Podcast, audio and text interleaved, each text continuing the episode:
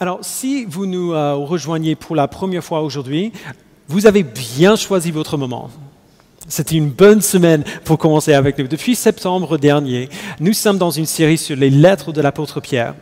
Et la semaine dernière, nous avons terminé sa première lettre. Et donc aujourd'hui, qu'est-ce qu'on fait? On en commence la deuxième. Donc c'est super. Euh, d'ailleurs, si vous avez vos Bibles avec vous, euh, allez, les ouvrir. On, on sera dans 2 Pierre chapitre 1 aujourd'hui. Je n'oublierai jamais le jour où je me suis enfin placé devant la deuxième lettre de Pierre pour, sérieusement la lire. J'ai lu les 15 premiers versets de ce, chapitre, de ce premier chapitre et j'ai dû m'arrêter et revenir en arrière et relire de nouveau et puis revenir en arrière, relire de nouveau. Je suis resté dans ces 15 versets pendant des semaines. Alors, je continuais de lire, évidemment, mais, je, n'arrêtais pas de revenir au, premier chapitre de 2 Pierre. Euh, ces versets ont été parmi les, versets les plus fondationnels euh, euh, pour, pour, ma vie chrétienne. Alors, je suis vraiment très, très, très heureux d'être arrivé ici aujourd'hui. Alors, puisqu'on doit introduire la lettre quand même aujourd'hui, on, va on va voir aujourd'hui un passage relativement court. Euh, on sera dans le chapitre 1, du verset 1 jusqu'au verset 4 seulement. 4 versets. Mais, comme vous avez remarqué, si vous avez fait euh, participer au groupe de communauté cette semaine, ces 4 versets sont très denses. Il y a beaucoup de choses ici, et donc on a du boulot. Mais avant, de commencer à le dire, un peu d'arrière-plan. Donc, euh, c'est la deuxième lettre de Pierre qu'on voit dans la Bible. Pierre a probablement écrit cette lettre depuis Rome, euh, pas longtemps avant sa mort, quelque part entre l'an 64 et 67 euh, avant, après Jésus-Christ, pardon. donc, quelques années après qu'il ait écrit sa première lettre, qui vient avant. Et, les chrétiens à qui il écrit sont très probablement les mêmes chrétiens à qui il a écrit sa première lettre. Euh, il, en, suggère autant au début du chapitre 3. Alors ce sont les mêmes, euh, entre guillemets, étrangers choisis qu'il a exhortés à vivre pour Dieu dans un Pierre. Et leur situation est la même qu'avant. Euh, ils, subissent la souffrance et la persécution pour leur foi, probablement une persécution sous l'empereur Néron, qui est mort peu de temps après. Euh, et, juste, euh, d'ailleurs, euh, si vous avez suivi un peu les, les, nouvelles cette semaine, un peu de ce qui s'est passé, de comment, comment on, affirme dans le gouvernement à certains côtés que les évangéliques sont un problème très important en France dans le cadre de la loi contre le séparatisme et tout ça je me disais, en fait, en voyant tout ça, évidemment, on est tous un peu euh, euh, consternés. Euh, ça, nous, dérange beaucoup parce que c'est faux. Et, le CNEF fait beaucoup de, très bon travail pour dire cela auprès du gouvernement. Mais, au milieu de tout ça, quand j'ai vu, cette citation, je m'étais dit, mais c'est quand même très bien tombé qu'on soit dans une série sur les lettres de Pierre. Parce que Pierre nous a dit dans la première lettre comment réagir à ce genre, de, choses qu'on pourrait dire sur nous et comment vivre notre vie dans le contexte, dans, un contexte de, persécution potentielle ou, euh, ou d'insulte potentielle. Mais bref, certains thèmes qu'on voit dans la deuxième lettre sont similaires à ce qu'on a vu dans 1 Pierre. Le thème de la persévérance euh, et euh, dans l'obéissance au milieu de la souffrance, par exemple. Pierre encourage ces églises à vivre pour Dieu à la lumière de sa grâce, peu importe ce qu'ils doivent euh, subir. Mais il y avait quand même des défis différents qui ont poussé Pierre à écrire cette deuxième lettre en particulier, à, écrire une, nouvelle lettre à ces mêmes églises. Euh, il corrige certains faux enseignements qui s'infiltraient dans les églises en Asie mineure, euh, des enseignements qui, qui cherchaient à détourner les chrétiens de la vraie connaissance de Christ. Euh, et le faux enseignement particulier que Pierre adresse dans cette lettre encourageait apparemment le péché, sexuel comme une partie intégrante d'une vie chrétienne épanouie. Euh, et donc, voilà pourquoi euh, Pierre écrit sa lettre. Maintenant, qu'est-ce que la lettre dit? Si vous vous rappelez bien, un Pierre a enseigné que même au milieu de la souffrance et de la persécution, les chrétiens devraient être pleins d'espérance et d'assurance qu'ils ont bien reçu la grâce de Dieu et qui devraient témoigner de sa grâce par la manière dont ils répondent à la souffrance et à la persécution. De Pierre reprend ce sujet de souffrance, mais cette fois-ci, Pierre enseigne que la grâce de Dieu en Jésus-Christ nous transforme et nous rend capables de vivre des vies saintes, même au milieu de la, de la souffrance. Alors, on ne voit pas nécessairement tout cela dans notre passage d'aujourd'hui, mais il faut quand même le garder en tête parce que ces versets, ces quatre premiers versets, servent euh, d'introduction, euh, comme une base pour tout ce que Pierre va dire par la suite. Donc, tout cela dit, allons-y, lisons à partir du, euh, du verset 1 du chapitre 1. De la part de Simon-Pierre, serviteur et apôtre de Jésus-Christ, à ceux qui ont reçu par la justice de notre Dieu et Sauveur Jésus-Christ une foi du même prix que la nôtre. Que la grâce et la paix vous soient multipliées par la connaissance de Dieu et de, Jésus, notre Seigneur. Sa divine puissance nous a donné tout ce qui est nécessaire à la vie et à la piété, en nous faisant connaître celui qui nous a appelés par sa propre gloire et par sa force. Celle-ci nous assure les plus grandes et les plus précieuses promesses ainsi, grâce à elle, vous pouvez fuir la corruption qui existe dans le monde par la convoitise et devenir participant de la nature divine. Voilà le parole de Dieu pour nous ce matin. Alors aujourd'hui, je n'ai qu'un seul point. Alors je, vais diviser en deux parce qu'on va, on va quand même se lever, chanter un chant au milieu. Ah, mais en réalité, c'est un seul point. Vous avez tout ce qu'il vous faut. Voilà le point. Voilà le message ici. Euh, Dieu vous a donné la foi en son Fils et donc vous avez tout ce qu'il vous faut pour vivre pour lui et pour lui ressembler. Mais on va commencer plutôt doucement. Première partie, Dieu vous a donné la foi. Lisons encore à partir du verset 1 de nouveau. De la part de Simon-Pierre, serviteur et apôtre de Jésus-Christ, à ceux qui ont reçu par la justice de notre Dieu et, et Sauveur Jésus-Christ une foi du même prix que la nôtre, que la grâce et la paix vous soient multipliées par la connaissance de Dieu et de Jésus notre Seigneur. Euh, alors, comme, on a vu, Pierre écrit à un groupe d'églises, donc probablement en Asie mineure, ce qui est aujourd'hui euh, la Turquie. Euh, certains de ces chrétiens, Pierre connaît peut-être déjà, mais il y a certainement des chrétiens dans ces églises que Pierre ne connaît pas. donc il, lance une phrase très générale comme ça quand il, quand il dit euh, quand il dit euh, ce qu'il dit. Il présume simplement que les gens qui vont entendre et lire sa lettre ont la foi en Christ et qui sauront qu'ils ont la foi en Christ. Alors avant de continuer très rapidement, une question super basique mais qui n'est pas du tout basique quand même. Qu'est-ce que la foi? La foi, c'est ce qui se passe lorsque l'Esprit Saint de Dieu prend un pécheur qui est mort dans ses péchés, donc selon euh, l'apôtre Paul dans Éphésiens 2, et il le ramène à la vie, à la vie spirituelle. L'Esprit vient en nous et nous régénère, entre guillemets. C'est le, le mot un peu théologique qui veut simplement dire qu'il nous réveille. Il ouvre nos yeux. Avant, l'évangile n'était qu'une folie pour nous, Maintenant, nous voyons l'Évangile comme la vérité. Avant, nous, euh, nous ne voulions rien avoir avec Christ. Maintenant, nous voulons le suivre. La foi, c'est la conviction que Dieu existe, que ce qu'il dit, c'est la vérité et que son plan s'accomplira. Donc, vous voyez, la foi, n'est pas l'absence du doute ou l'absence des questions. La foi, c'est ce qui nous permet de faire entièrement confiance à Dieu malgré nos questions et malgré ces petites incertitudes qu'on peut avoir de temps en temps. Pierre dit que ceux qui ont la foi en Christ ne l'ont pas produite eux-mêmes. Ils n'ont pas travaillé pour l'avoir, ils l'ont reçue.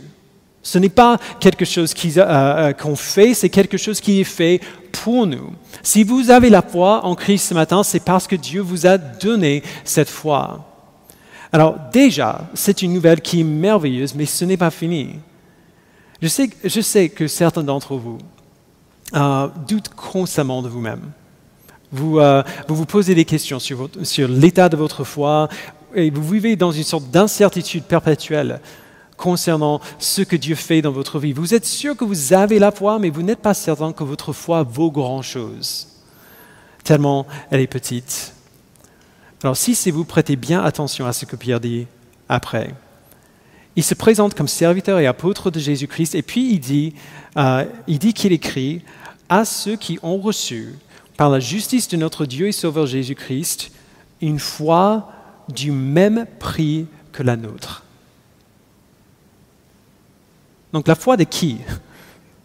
Qui, qui, sont les, nous, euh, la, foi de, euh, la, même foi que la nôtre, eh bien, il parle de la foi de lui-même, Pierre, des autres apôtres et des gens qui travaillent avec eux. Je, me demande quand même si Pierre ne rigolait pas un petit peu quand il écrivait euh, ces mots, parce qu'il sûrement il savait que, lorsque cette lettre serait arrivée aux églises et quelqu'un de l'église se mettait debout pour lire, euh, pour lire la lettre devant tout le monde, comme ça se faisait à l'époque, pratiquement tout le monde dans cette pièce euh, regarderait autour un peu en disant Il y a quelqu'un qui, qui ressemble à ça? Quelqu'un ici qui a la même foi que Pierre? Pierre a dû savoir que les gens ne sauraient pas tout à fait de qui il parlait là. Parce que qui pourrait dire euh, qu'il a la même foi que les apôtres? Eh bien, la réponse est bien sûr à la fois évidente et incroyable. Nous tous. Tout le monde. Si vous avez la foi en Christ, alors cette foi est du même prix que la foi des apôtres de Jésus-Christ, ainsi que tous les gens qui ont travaillé avec eux pour, pour, pour établir l'Église. Si vous avez la foi en Christ, peu importe à quel point elle est petite, peu importe, à quel point elle est instable, peu importe à quel point vous, vous, doutez de vous-même, si vous avez la foi en Christ, alors votre foi est de la même nature et de la même valeur que celle des apôtres eux-mêmes. Alors est-ce que votre foi est aussi mûre que la leur? Très probablement non.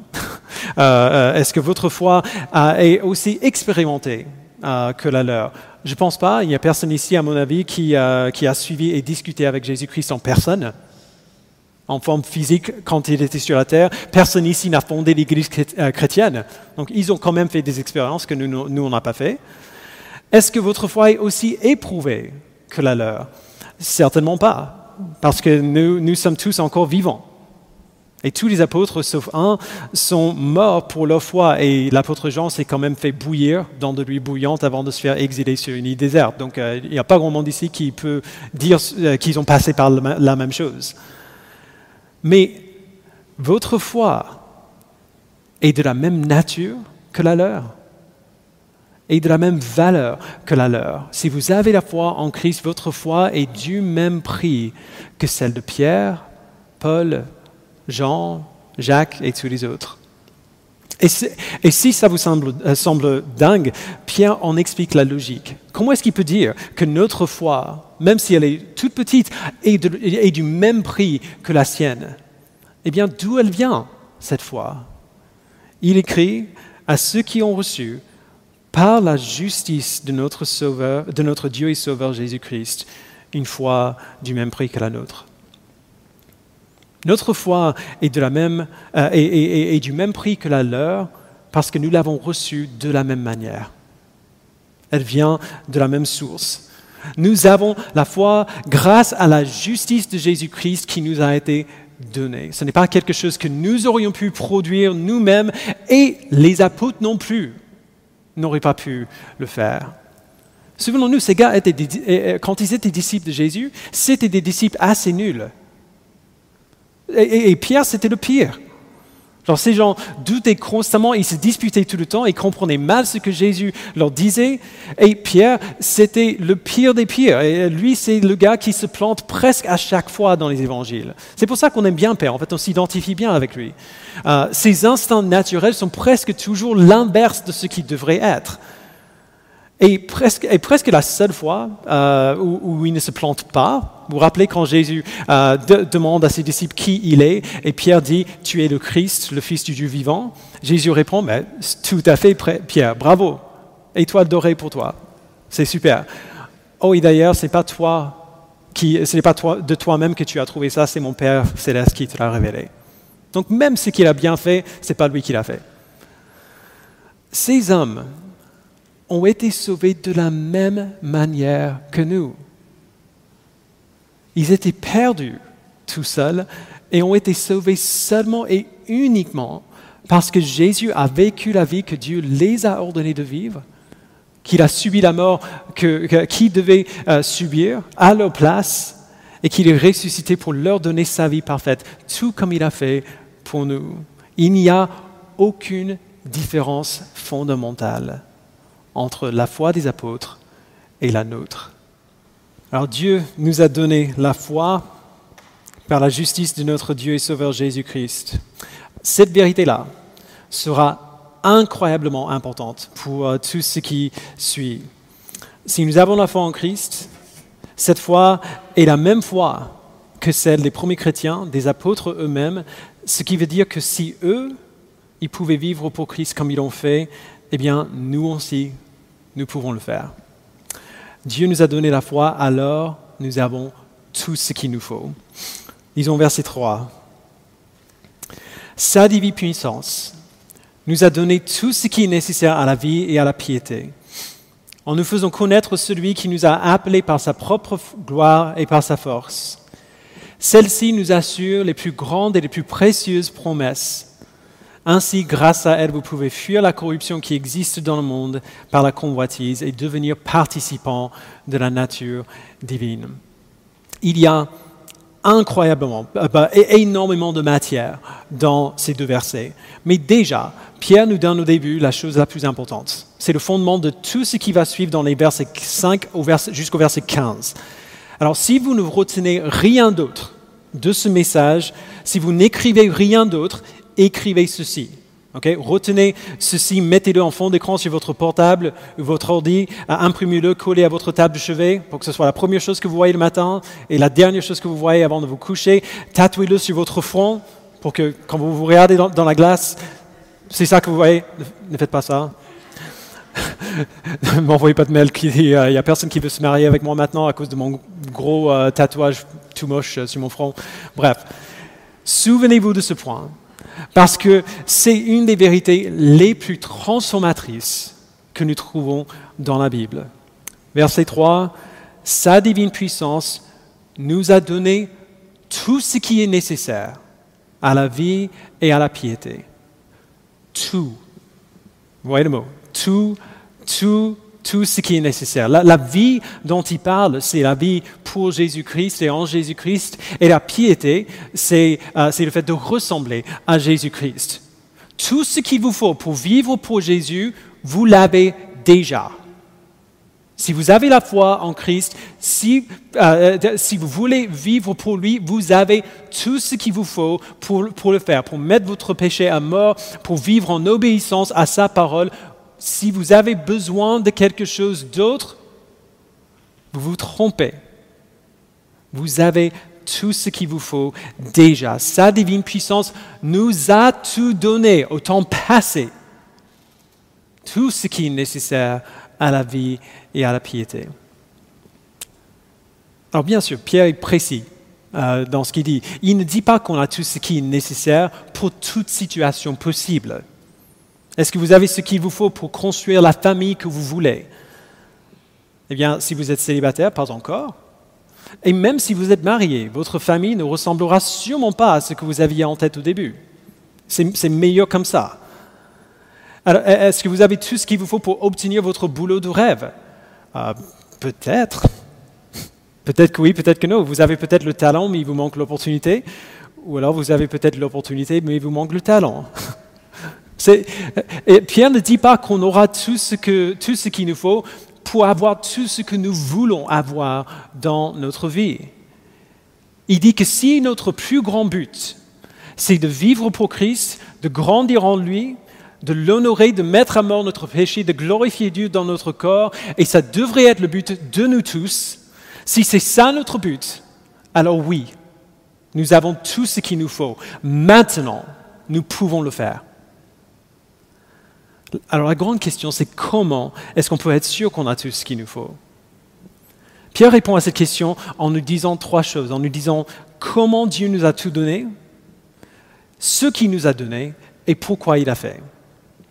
Alors d'abord, il nous a donné tout ce qu'il nous faut, d'accord? Comment est-ce qu'il a fait? Verset 3 encore. Sa divine puissance nous a donné tout ce qui est nécessaire à la vie et à la piété en nous faisant connaître celui qui nous a appelés par sa propre gloire et par sa force. Alors, voilà la chose essentielle à voir ici. Dieu nous a donné tout ce qu'il nous faut pour vivre pour lui en nous donnant la connaissance de lui-même. Pas une connaissance de la doctrine ou des informations qu'on peut apprendre sur Dieu, la connaissance de Dieu lui-même. Connaître Dieu, c'est ce qu'il nous faut si nous voulons vivre pour lui. Alors, qu'est-ce qu'on entend par là Quand on parle de connaître Dieu, qu'est-ce que ça veut dire? Le premier type de connaissance que nous voyons dans la Bible, euh, le, premier type de connaissance que nous avons de Dieu, c'est ce qu'on pourrait appeler la connaissance générale. Euh, c'est la connaissance que Dieu nous a donnée de lui-même simplement par les choses qu'il a, euh, les choses qu'il a créées. L'apôtre Paul dit dans Romains 1, 19 à 20, Ce qu'on peut connaître de Dieu est évident pour les hommes, puisque Dieu le leur a fait connaître. En effet, les perfections invisibles de Dieu, sa puissance éternelle et sa, divinité, se voient depuis la création du monde, elles se comprennent par ce qu'il a fait. Chaque être humain a ce qu'il faut pour savoir qu'il y a un Dieu et qu'on devrait, euh, et, devrait le louer. On a cette connaissance parce qu'on est vivant. Et on vit dans, dans, ce monde bien trop ordonné et glorieux pour être le fruit du hasard. Donc voilà le premier type de connaissance. Le deuxième type de connaissance que nous avons de Dieu, c'est ce qu'on pourrait appeler la connaissance particulière ou la connaissance spéciale. C'est la connaissance spécifique que Dieu nous a révélée dans sa parole. Donc Paul dit à Timothée dans 2 Timothée 3, 16, Toute l'écriture est inspirée de Dieu et utile pour, pour, enseigner, pour convaincre, pour corriger, pour instruire dans la justice, afin que l'homme de Dieu soit formé et équipé pour toute œuvre bonne. Heureusement, Dieu ne s'est pas arrêté à la nature. Il n'a pas seulement créé des montagnes et des arbres avant de nous dire, OK, maintenant que vous avez des montagnes et des arbres, au boulot, trouvez la doctrine des attributs inséparables de la Trinité. Bonne chance. il nous a donné cette connaissance générale de lui-même dans la nature, et puis il s'est révélé en détail dans sa parole.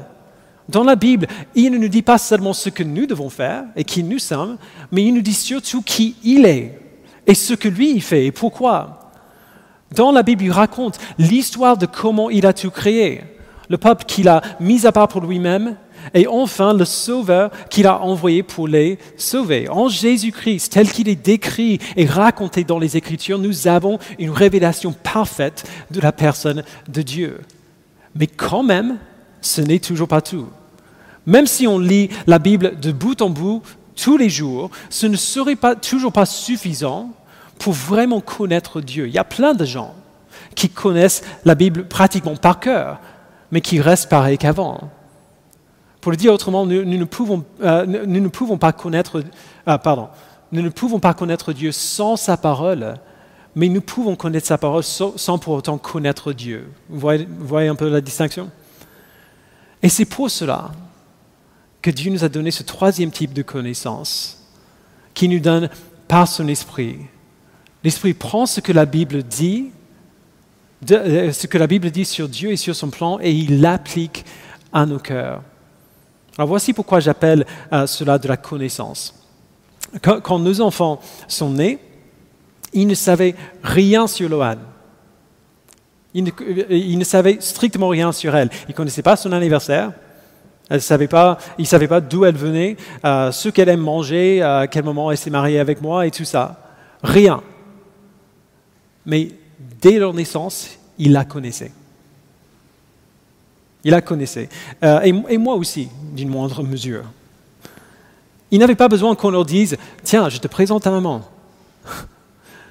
euh, ils savaient instinctivement que lorsqu'ils avaient peur, Lorsqu'ils avaient faim ou qu'ils étaient dans le besoin, c'est maman qui voulait. Quand le Saint-Esprit nous donne la foi en Christ, il nous donne ce type de connaissance de Dieu. Paul, euh, l'apôtre Paul dit dans Romains 8, 15 euh, et 16, Vous n'avez pas reçu un esprit d'esclavage pour être encore dans la crainte, mais vous avez reçu un esprit d'adoption, par lequel nous crions, Abba, Père.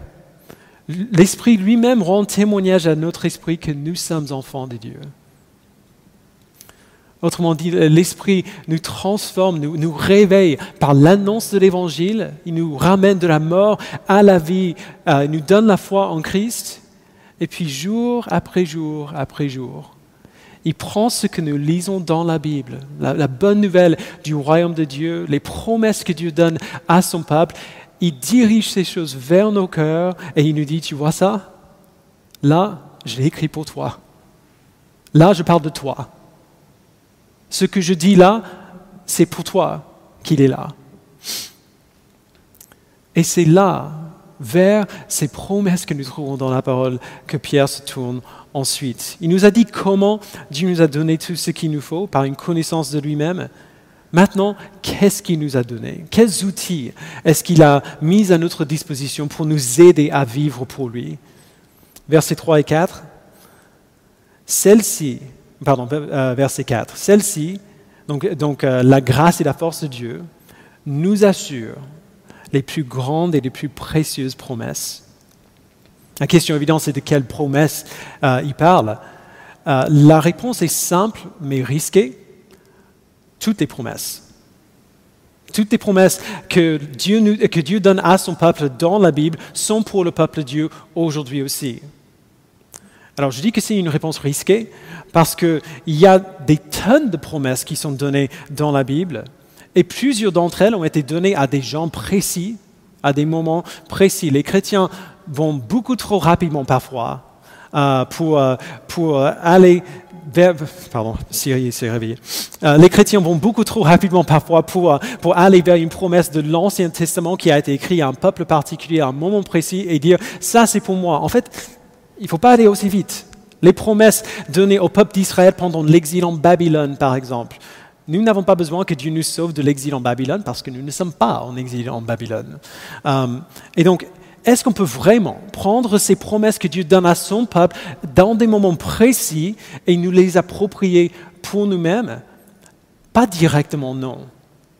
Mais dans les promesses de Dieu à son peuple, même dans des circonstances qui ne s'appliquent qu'à eux, à ce moment-là, dans ces promesses que Dieu donne à son peuple, nous pouvons voir son plan à l'œuvre pour eux. Nous pouvons voir les intentions de Dieu pour son peuple, ses désirs pour son peuple. Et donc, même si les détails concernant les circonstances et comment il accomplira son plan peuvent changer de situation en situation, les intentions de Dieu et les désirs de Dieu pour son peuple ne changent jamais. Nous pouvons lire ces promesses de Dieu et savoir que tout comme il a pris soin de son peuple à ce moment-là, dans des situations précises, tout comme il est resté fidèle à son, plan pour eux, il fera de même pour nous. Et ça, c'est sans même parler de toutes les promesses de la Bible que nous pouvons prendre directement pour nous-mêmes. Genre des promesses que Dieu donne à, à tout son peuple, à tous les peuples, dans n'importe quelle situation. Nous avons cette richesse de promesses que Dieu nous a données, d'où il nous amène et ce qu'il faut, euh, euh, ce, qui, fait en nous et pour nous et à travers nous. Et ces promesses sont les outils dans notre boîte à outils. Ce sont les armes à notre disposition dont nous pouvons nous servir pour lutter contre le péché et vivre pour Christ et grandir en lui. Alors voilà comment Dieu nous a donné ce qu'il nous faut et ce qu'il nous a donné Maintenant, pourquoi est-ce qu'il a fait? Quel est le but? Deuxième moitié du verset 4. Il dit ainsi, grâce à elle, grâce à ses promesses, vous pouvez fuir la corruption qui existe dans le monde par la convoitise et devenir participant de la nature divine. Le but merveilleux et glorieux de Dieu en nous donnant tout ce qu'il nous faut pour vivre pour lui par la connaissance de lui-même, c'est que nous participions à la nature divine avec lui. Alors, il faut faire attention à ce qu'on dit là. Jack est en train de lire Percy Jackson. Quand il dit qu'on devient participant à la nature divine, il, ne veut pas dire qu'on devient des dieux, ou des demi-dieux même. Hein. C'est ça. Hein? Euh, quand Pierre parle d'être participant à la nature divine, il se sert du langage de la culture helléniste, donc la culture grecque, et il se l'approprie pour que ses lecteurs euh, le comprennent plus facilement. Donc la nature divine dont il parle, c'est notre nouvelle vie en Christ. C'est la vie qu'il nous a donnée. Pierre en a parlé au début de sa première lettre. Nous sommes nés de nouveau, il dit, ramenés de la mort à la vie en Christ. Il nous a donné une nouvelle espérance qui n'est pas basée sur notre réussite ou notre échec, mais qui est basée sur l'œuvre de Christ pour nous. Et il nous a donné un, nouveau héritage, Comme il a dit dans sa première lettre au premier chapitre, l'héritage de partager la gloire et la joie de Christ lui-même quand il reviendra et présentera son Église euh, à lui-même comme son épouse. Donc nous avons reçu cette nouvelle vie et maintenant, grâce à ces promesses, nous pouvons vivre cette nouvelle vie. Nous avons reçu cette nouvelle vie qui, vient à nous totalement indépendamment, euh, indépendamment, de, euh, euh, de ce que nous faisons ou ne faisons pas. Mais maintenant, grâce à ces promesses, nous pouvons vivre cette vie qu'il nous a donnée. Alors Pierre revient à ce sujet maintenant qu'il a traité dans la première lettre, sans tout redire, il n'a pas besoin, il écrit aux mêmes personnes. Il dit que le but de ces promesses que Dieu donne à son peuple, c'est que par elles, nous vivions activement cette nouvelle vie que nous avons reçue en Christ et que cela est possible parce que nous avons fui la corruption qui existe dans le monde par la convoitise, par les désirs que nous avons pour le péché. D'ailleurs, ce euh, ce verbe fuir dans, le verset 4, c'est bien un participe passé. Il dit littéralement que nous devenons participants de la nature divine parce que nous avons fui le péché. Donc encore une fois, Pierre présume que si nous avons la foi en Christ, nous nous sommes repentis de nos péchés, nous avons fait demi-tour, nous nous sommes engagés à vivre pour Dieu coûte que coûte. Si nous étions encore esclaves du péché, nous ne prendrions aucun plaisir à, cette, vie divine. Mais dans cette nouvelle vie, le péché qui nous rendait esclaves avant, il est mort. Il a été cloué à la croix avec Christ. Alors nous oublions ça parfois et nous retournons à nos anciennes habitudes, mais cela ne change pas la réalité fondamentale que notre péché, nos désirs pour le péché, notre convoitise ne nous contrôle plus. Le péché n'est pas le dernier mot dans ce que nous faisons ou dans ce que nous ne faisons pas. Le péché ne nous contrôle pas. Il ne règne pas sur nous. Nous ne sommes plus esclaves de lui. Et donc du coup, nous pouvons vivre pour Christ. Nous pouvons le faire. Nous avons tout ce qu'il nous faut. Alors je sais à quel point il est difficile de croire ça. Il est difficile de croire cela, euh, euh, que, nous pouvons vraiment vivre pour, euh, pour Dieu rien qu'avec ce qu'il nous a donné aujourd'hui. nous n'avons pas besoin d'autre chose qui viendra par la suite pour vivre pour lui aujourd'hui. Il y a une bonne raison pour laquelle on a du mal à le croire. Très souvent, nous agissons un peu dans l'idée qu'à part quelques changements accessoires dans, notre style de vie ou dans notre connaissance intellectuelle, nous-mêmes, nous restons fondamentalement les mêmes qu'avant. Dieu, les mêmes personnes qu'avant. Dieu a changé plein de choses dans notre vie. Il a changé euh, nos, idées, nos préoccupations, nos habitudes, notre cercle social peut-être. Mais souvent, nous ne nous sentons pas trop changés pour autant. En partie, c'est parce que nous avons toujours la même personnalité qu'on avait avant, on a encore les mêmes luttes euh, qu'on avait avant. Alors même si beaucoup de choses ont changé, nous-mêmes, les personnes que nous sommes, notre identité, nous-mêmes, nous n'avons pas l'impression d'être des gens entièrement différents. Mais nous le sommes. ce sentiment que nous avons, que, que nous n'avons pas vraiment changé, ce sentiment, c'est un mensonge.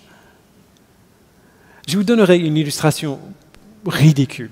Et, je, vous préviens que c'est ridicule, mais c'est la, la, meilleure chose qui me vient à l'esprit. Euh, quand j'étais gamin, j'avais un ami qui s'appelait Ben. Euh, ben avait un grand frère que je ne nommerai pas. Je ne pense pas qu'il écoute ça, il parle pas français, mais bon, quand même. Euh, le grand frère de Ben voulait désespérément être un poisson. et, il allait très loin dans ce petit rêve quand il nageait il mettait ses pieds ensemble pour faire une sorte de nageoire et il nageait comme ça, genre comme ça, vous voyez. C'était ridicule et, il, le faisait à chaque fois, il ne divergeait jamais. De, son rêve. Euh, il, voulait, il parlait toujours de comment il voulait vivre sous la mer sans équipement, sans masque, sans rien. Il voulait être un poisson. Euh, évidemment, puisque c'est un être humain, C'était un rêve totalement irréaliste. Et j'espère qu'il s'en est débarrassé maintenant, 30 ans plus tard. mais juste un instant, imaginons que le frère de Ben avait trouvé un magicien qu'il a vraiment transformé en poisson. si cela s'est passé, son rêve de vivre dans la mer ne serait pas si bête.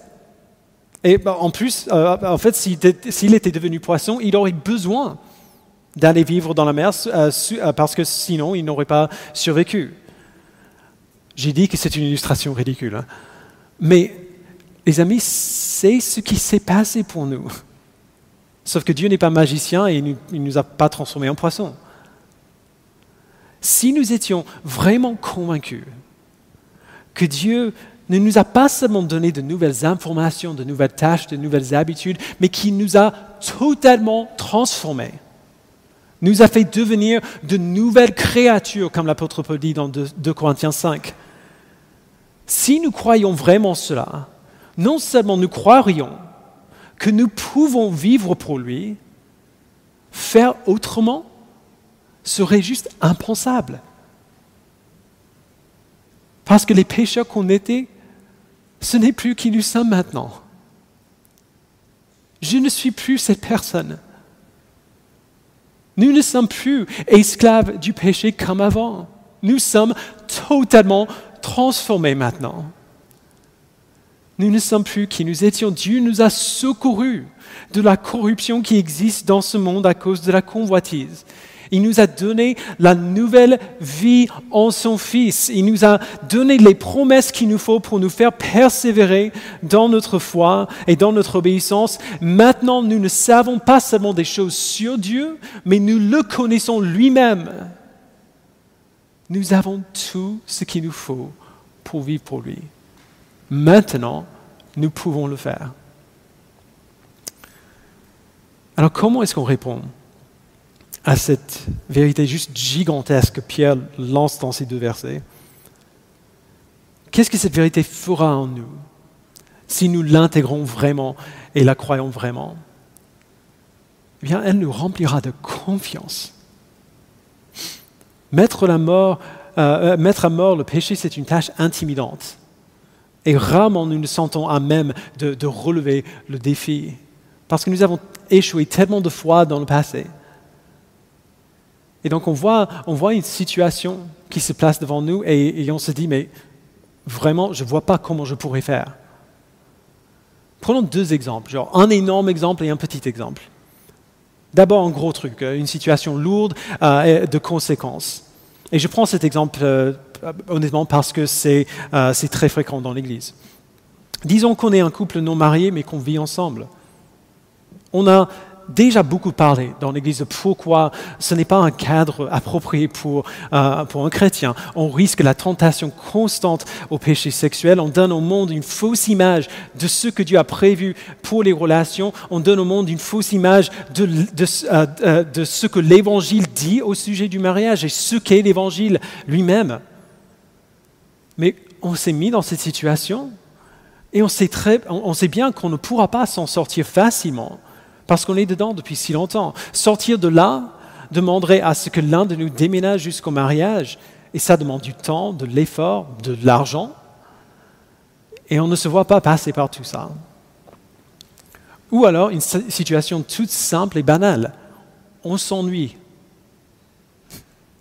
On s'ennuie un jour on fait quelque chose et on s'ennuie. Et on sait bien que cet ennui va nous amener à laisser notre esprit vagabonder un peu, partir un peu dans tous les sens. Et on sait que l'esprit qui part dans tous les sens finira tôt ou tard dans des pensées impures. Et on sait qu'on agira selon ces pensées si on leur donne l'occasion de grandir. Vous voyez, il y a 10 millions d'autres exemples qu'on pourrait donner mais que la situation soit de grandes conséquences ou non, qu'est-ce qui changera si on croit vraiment ce que Pierre dit ici? Que Dieu, par sa divine puissance, nous a donné tout ce qui est nécessaire à la vie et à la piété.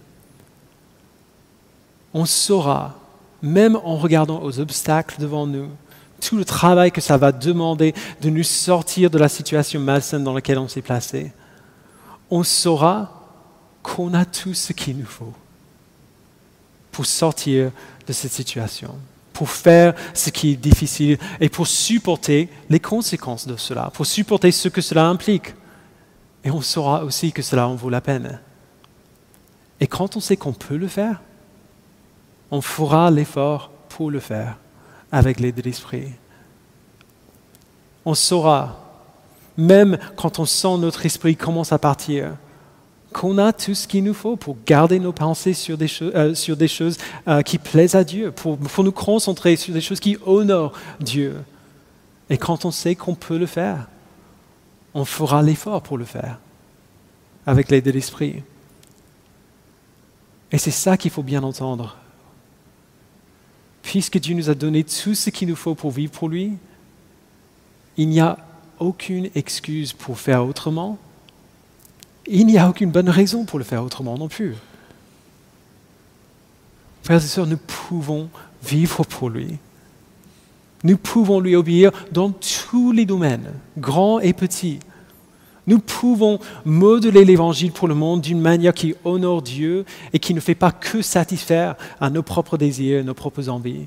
Nous pouvons le faire parce que sa divine puissance nous a donné tout ce qui est nécessaire à la vie et à la piété. Alors maintenant, il, ne reste plus qu'à vivre pour lui. Avec son aide, on peut le faire. Je vous invite à prier. Père, nous te remercions pour, euh, pour ces paroles tellement encourageantes. Tu sais combien nous nous en voulons pour toutes les fois où nous n'avons pas réussi à t'obéir comme, euh, comme tu le mérites et comme on devrait. Tu sais à quel point on a du mal à imaginer que dans une situation donnée, on pourra, on pourra résister au péché. On pourra garder nos pensées pures. On pourra rester calme. On pourra encourager quelqu'un qui nous énerve. On pourra vivre comme tu nous demandes de vivre en tant que tes enfants. Tu sais à quel point ces situations nous sont intimidantes et on les évite. Parce qu'on a du mal à croire que nous pourrons vraiment obéir si on se trouve dans ces situations-là. Mais merci Père que ta divine puissance nous a donné tout ce qui est nécessaire à la vie et à la piété. En nous faisant connaître toi-même, qui nous a appelés par ta propre gloire et par ta force Merci Père d'avoir placé, d'avoir mis tout ce que tu es dans cette assurance des plus grandes et des plus précieuses promesses que tu nous as données. Merci Père pour ces promesses parce que grâce à elles, nous pouvons fuir la corruption qui existe dans le monde par la convoitise. Et nous pouvons devenir participants de ta nature divine. Nous pouvons vivre pour toi. Pour croire cela, Père, nous avons besoin de toi. Impossible de croire que c'est vrai si tu ne fais pas cette œuvre en nous. Alors Père, je prie que tu encourages tes enfants ce matin, que tu les convainques que maintenant, peu importe la semaine qu'ils ont passée, peu importe quelle situation dramatique ils sont en train de vivre, peu importe quel, euh, quel péché ils nourrissent depuis longtemps. Maintenant, aujourd'hui, puisque tu leur as donné la foi en toi, ils ont tout ce qu'il faut pour t'obéir. Ils ont tout ce qu'il faut pour commencer à t'obéir maintenant. Encourage les pères et fais qu'ils le croient. Au nom de ton Fils, nous le prions. Amen.